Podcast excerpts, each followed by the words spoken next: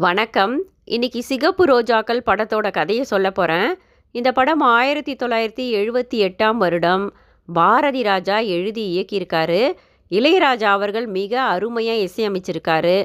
இந்த படத்தில் ஸ்ரீதேவி கமல் நடிச்சிருக்காங்க. பாக்யராஜ் இந்த படத்துக்கு வசனம் எழுதியிருக்காரு. சர்வரா இந்த படத்தில் நடிக்கவும் செஞ்சுருக்காரு. வாங்க கதைக்குள்ளே போகலாம். மிகப்பெரிய எக்ஸ்போர்ட் இம்போர்ட் கம்பெனியோட முதலாளியாக இருக்கிறாரு கமல். அவருடைய மேனேஜராக இருக்கிறாரு கவுண்டமணி.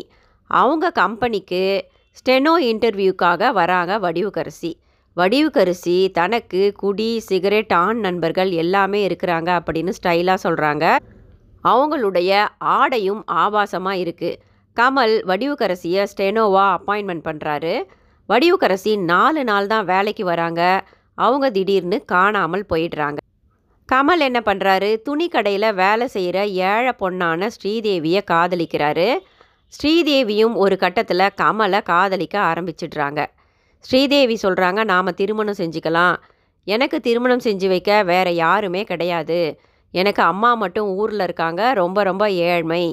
அம்மாவும் அவங்களுடைய தம்பி வீட்டில் இருந்துக்கிட்டு இருக்காங்க. என்னுடைய வாழ்க்கையை நானே தான் பார்த்துக்கணும் அப்படின்னு ஸ்ரீதேவி சொல்லும்போது கமல் சொல்கிறான் எனக்குமே திருமணம் செஞ்சு வைக்க பெரியவங்க யாரும் கிடையாது. எனக்கு அப்பா மட்டும்தான் இருக்கிறாரு. அப்பா ஜெயிலுக்கு போயிட்டு வந்ததுனால மனநிலை சரியில்லாமல் இருக்காரு. இந்த சமுதாயத்தை மக்களை சந்திக்க மனம் இல்லாமல் இருட்டறையில் இருந்துக்கிட்டு இருக்காரு அப்படின்னு கமல் சொல்கிறான் ஸ்ரீதேவி கிட்ட. ரெண்டு பேரும் ரெஜிஸ்டர் ஆஃபீஸில் காலையில் திருமணம் முடிச்சுக்கிட்டு கோயிலுக்கு போயிட்டு வீட்டுக்கு போகிறாங்க கணவனுடைய வீட்டுக்கு ஆசையாக போகிறா ஸ்ரீதேவி. அங்கே ஆரத்தி எடுக்கக்கூட பக்கத்தக்கத்துலேருந்து ஒரு பெண்ணும் கூட வரலை. அவளுக்கு அது கொஞ்சம் ஏமாற்றமாக இருக்குது பிறகு வீட்டுக்குள்ளே வந்த ஸ்ரீதேவி வீட்டை பார்த்து ஆச்சரியப்படுறா. காரணம் என்னென்னா வீடு மிகப்பெரிய மாளிகை போல் மிக அழகாக இருக்குது வீட்டில் வேலைக்காரர்கள் பலர் இருக்கிறாங்க. தோட்டக்காரன் இருக்கிறான். அந்த தோட்டக்காரன் அழகழகான ரோஜா செடிகளை வச்சுருக்கான். எல்லா ரோஜா செடிகளிலும் சிகப்பு ரோஜாக்கள் மிக அழகாக பூத்து குலுங்குது. கமல் தன்னுடைய காதல் மனைவியின் மீது மிக அன்பா ஆசையாக இருக்கான். கமலும் மனைவி கூட ஆசையாக பேசிக்கிட்டு இருக்கும்போது ஃபோன் வருது. ஆஃபீஸ்லேருந்து மேனேஜர் கவுண்டமணி ஃபோன் பண்ணுறாரு உடனே கமல் அவசர அவசரமாக ஆஃபீஸுக்கு கிளம்புறாரு. ஸ்ரீதேவி கேட்குறா இப்போ தானங்க நமக்கு கல்யாணம் ஆயிருக்கு. உடனே கிளம்பி போகிறீங்களே அப்படின்னு சொல்லும்போது கமல் சொல்கிறான் உடனே வந்துடுறேன். முக்கியமான வேலை இருக்குது அப்படின்னு சொல்லிட்டு கமல் ஆஃபீஸுக்கு போகிறான் இங்கே வீட்டில் ஸ்ரீதேவி கணவனுக்காக ஆசாசியாக உணவு தயாரித்து வச்சுட்டு நல்லா குளிச்சுட்டு அழகாக ட்ரெஸ் பண்ணிக்கிட்டு அவனுக்காக காத்துக்கிட்டு இருக்கா. அவசர அவசரமாக ஆஃபீஸுக்கு வந்த கமல் தன்னுடைய தனி அறையில் உட்கார்ந்துருக்காரு. அப்போ வடிவுக்கரசியுடைய அண்ணன் வராரு.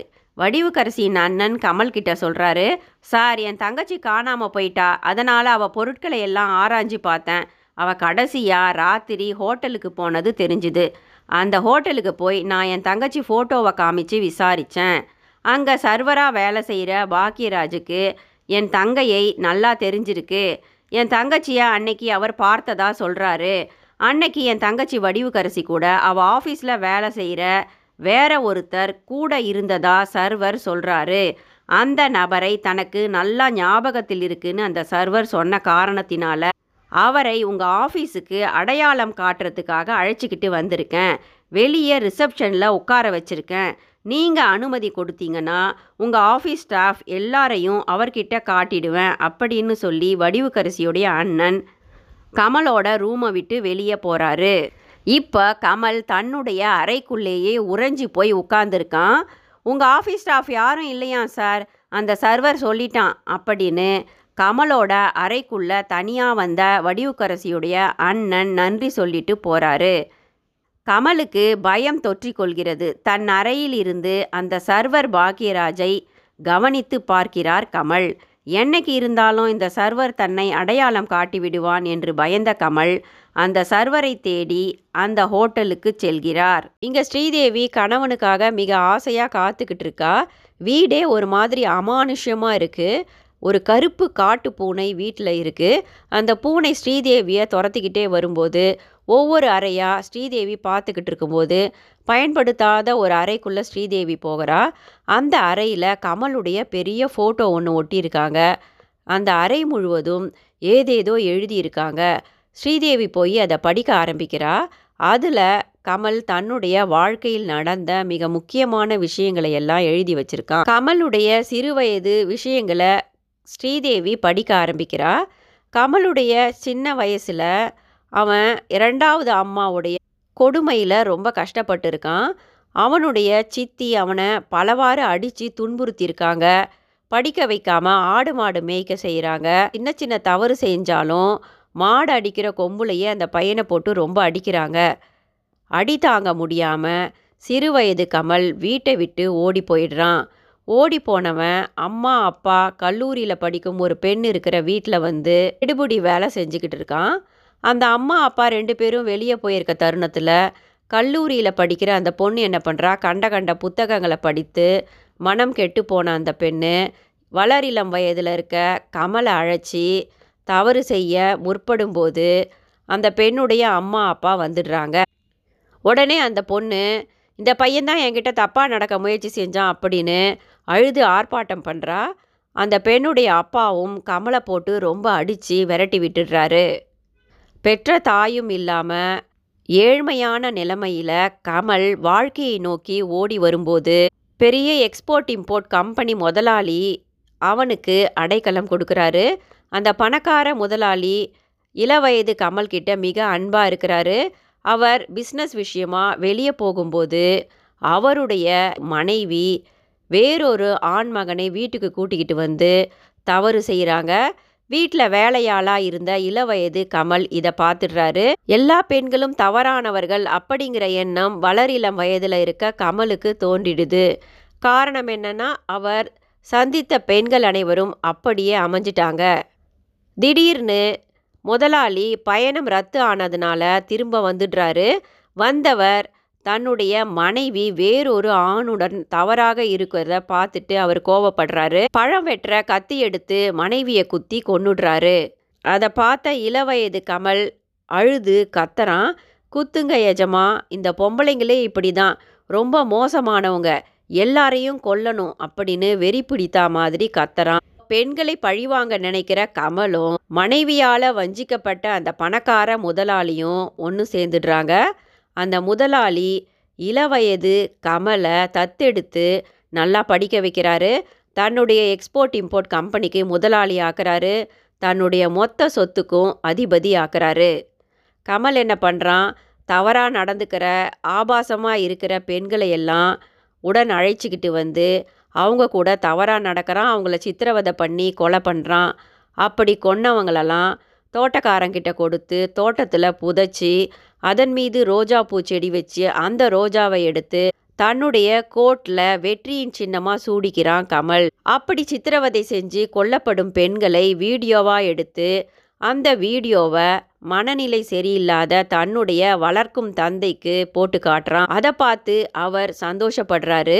அந்த பெண்கள் எல்லாம் ஆதரவற்ற ஏழை பெண்களாக இருந்திருக்காங்க. ஆனால் வடிவுக்கரசியோட அண்ணன் படித்தவராக இருந்ததுனால துப்பு தொலைக்கி கமலை கண்டுபிடிக்க ஆரம்பிச்சிட்டாரு. மேலும் போலீஸில் கம்ப்ளைண்ட் பண்ணிட்டாரு தன்னுடைய தங்கச்சி வடிவுக்கரசியை காணலன்னு. இங்கே ஹோட்டலுக்கு வந்த கமல் பாக்யராஜை தேடுறான். பாக்யராஜை கண்டுபிடிச்சிடுறான். பாக்யராஜ் தனிமையில் கழிவறைக்கு செல்லும்போது அவனை அடித்தே கொன்னுடுறான். பாக்யராஜ் கழிவறையில் இறந்து கிடக்கிறாரு. கமல் கழிவறை விட்டு வெளிவரும்போது வேறு ஒரு நபர் கழிவறைக்குள் நுழைகிறார். அப்போது கமலை அந்த மனிதர் பார்த்து விடுகிறார். கமல் என்ன பண்ணுறான் வீட்டுக்கு ஓடி வரான். ஸ்ரீதேவி எல்லா விஷயத்தையும் தெரிஞ்சுக்கிட்டு உயிர் பொழைச்சி போனால் போதும் அப்படின்னு பெட்டி எடுத்துக்கிட்டு வெளியே கிளம்பி வர்ற தருணத்தில் கமல் வீட்டுக்கு வரான். கமலை பார்த்த உடனே மறைஞ்சிருந்து ஸ்ரீதேவி கேட்டு ஏறி குதிச்சு தப்பிச்சு ஓடிடுறா. பின்னாடியே கமல் தன்னுடைய மனைவியை துரத்திக்கிட்டு வரான். அன்புக்காகவும் காதலுக்காகவும் மனைவி ஸ்ரீதேவியை கமல் துரத்துறான். ஆனால் தன்னுடைய உயிருக்காக ஸ்ரீதேவி பயந்து ஓடிக்கிட்டு இருக்கா. ஒரு தருணத்தில் கல்லறை தோட்டத்தில் ஸ்ரீதேவி ஒளிஞ்சிக்கிறா.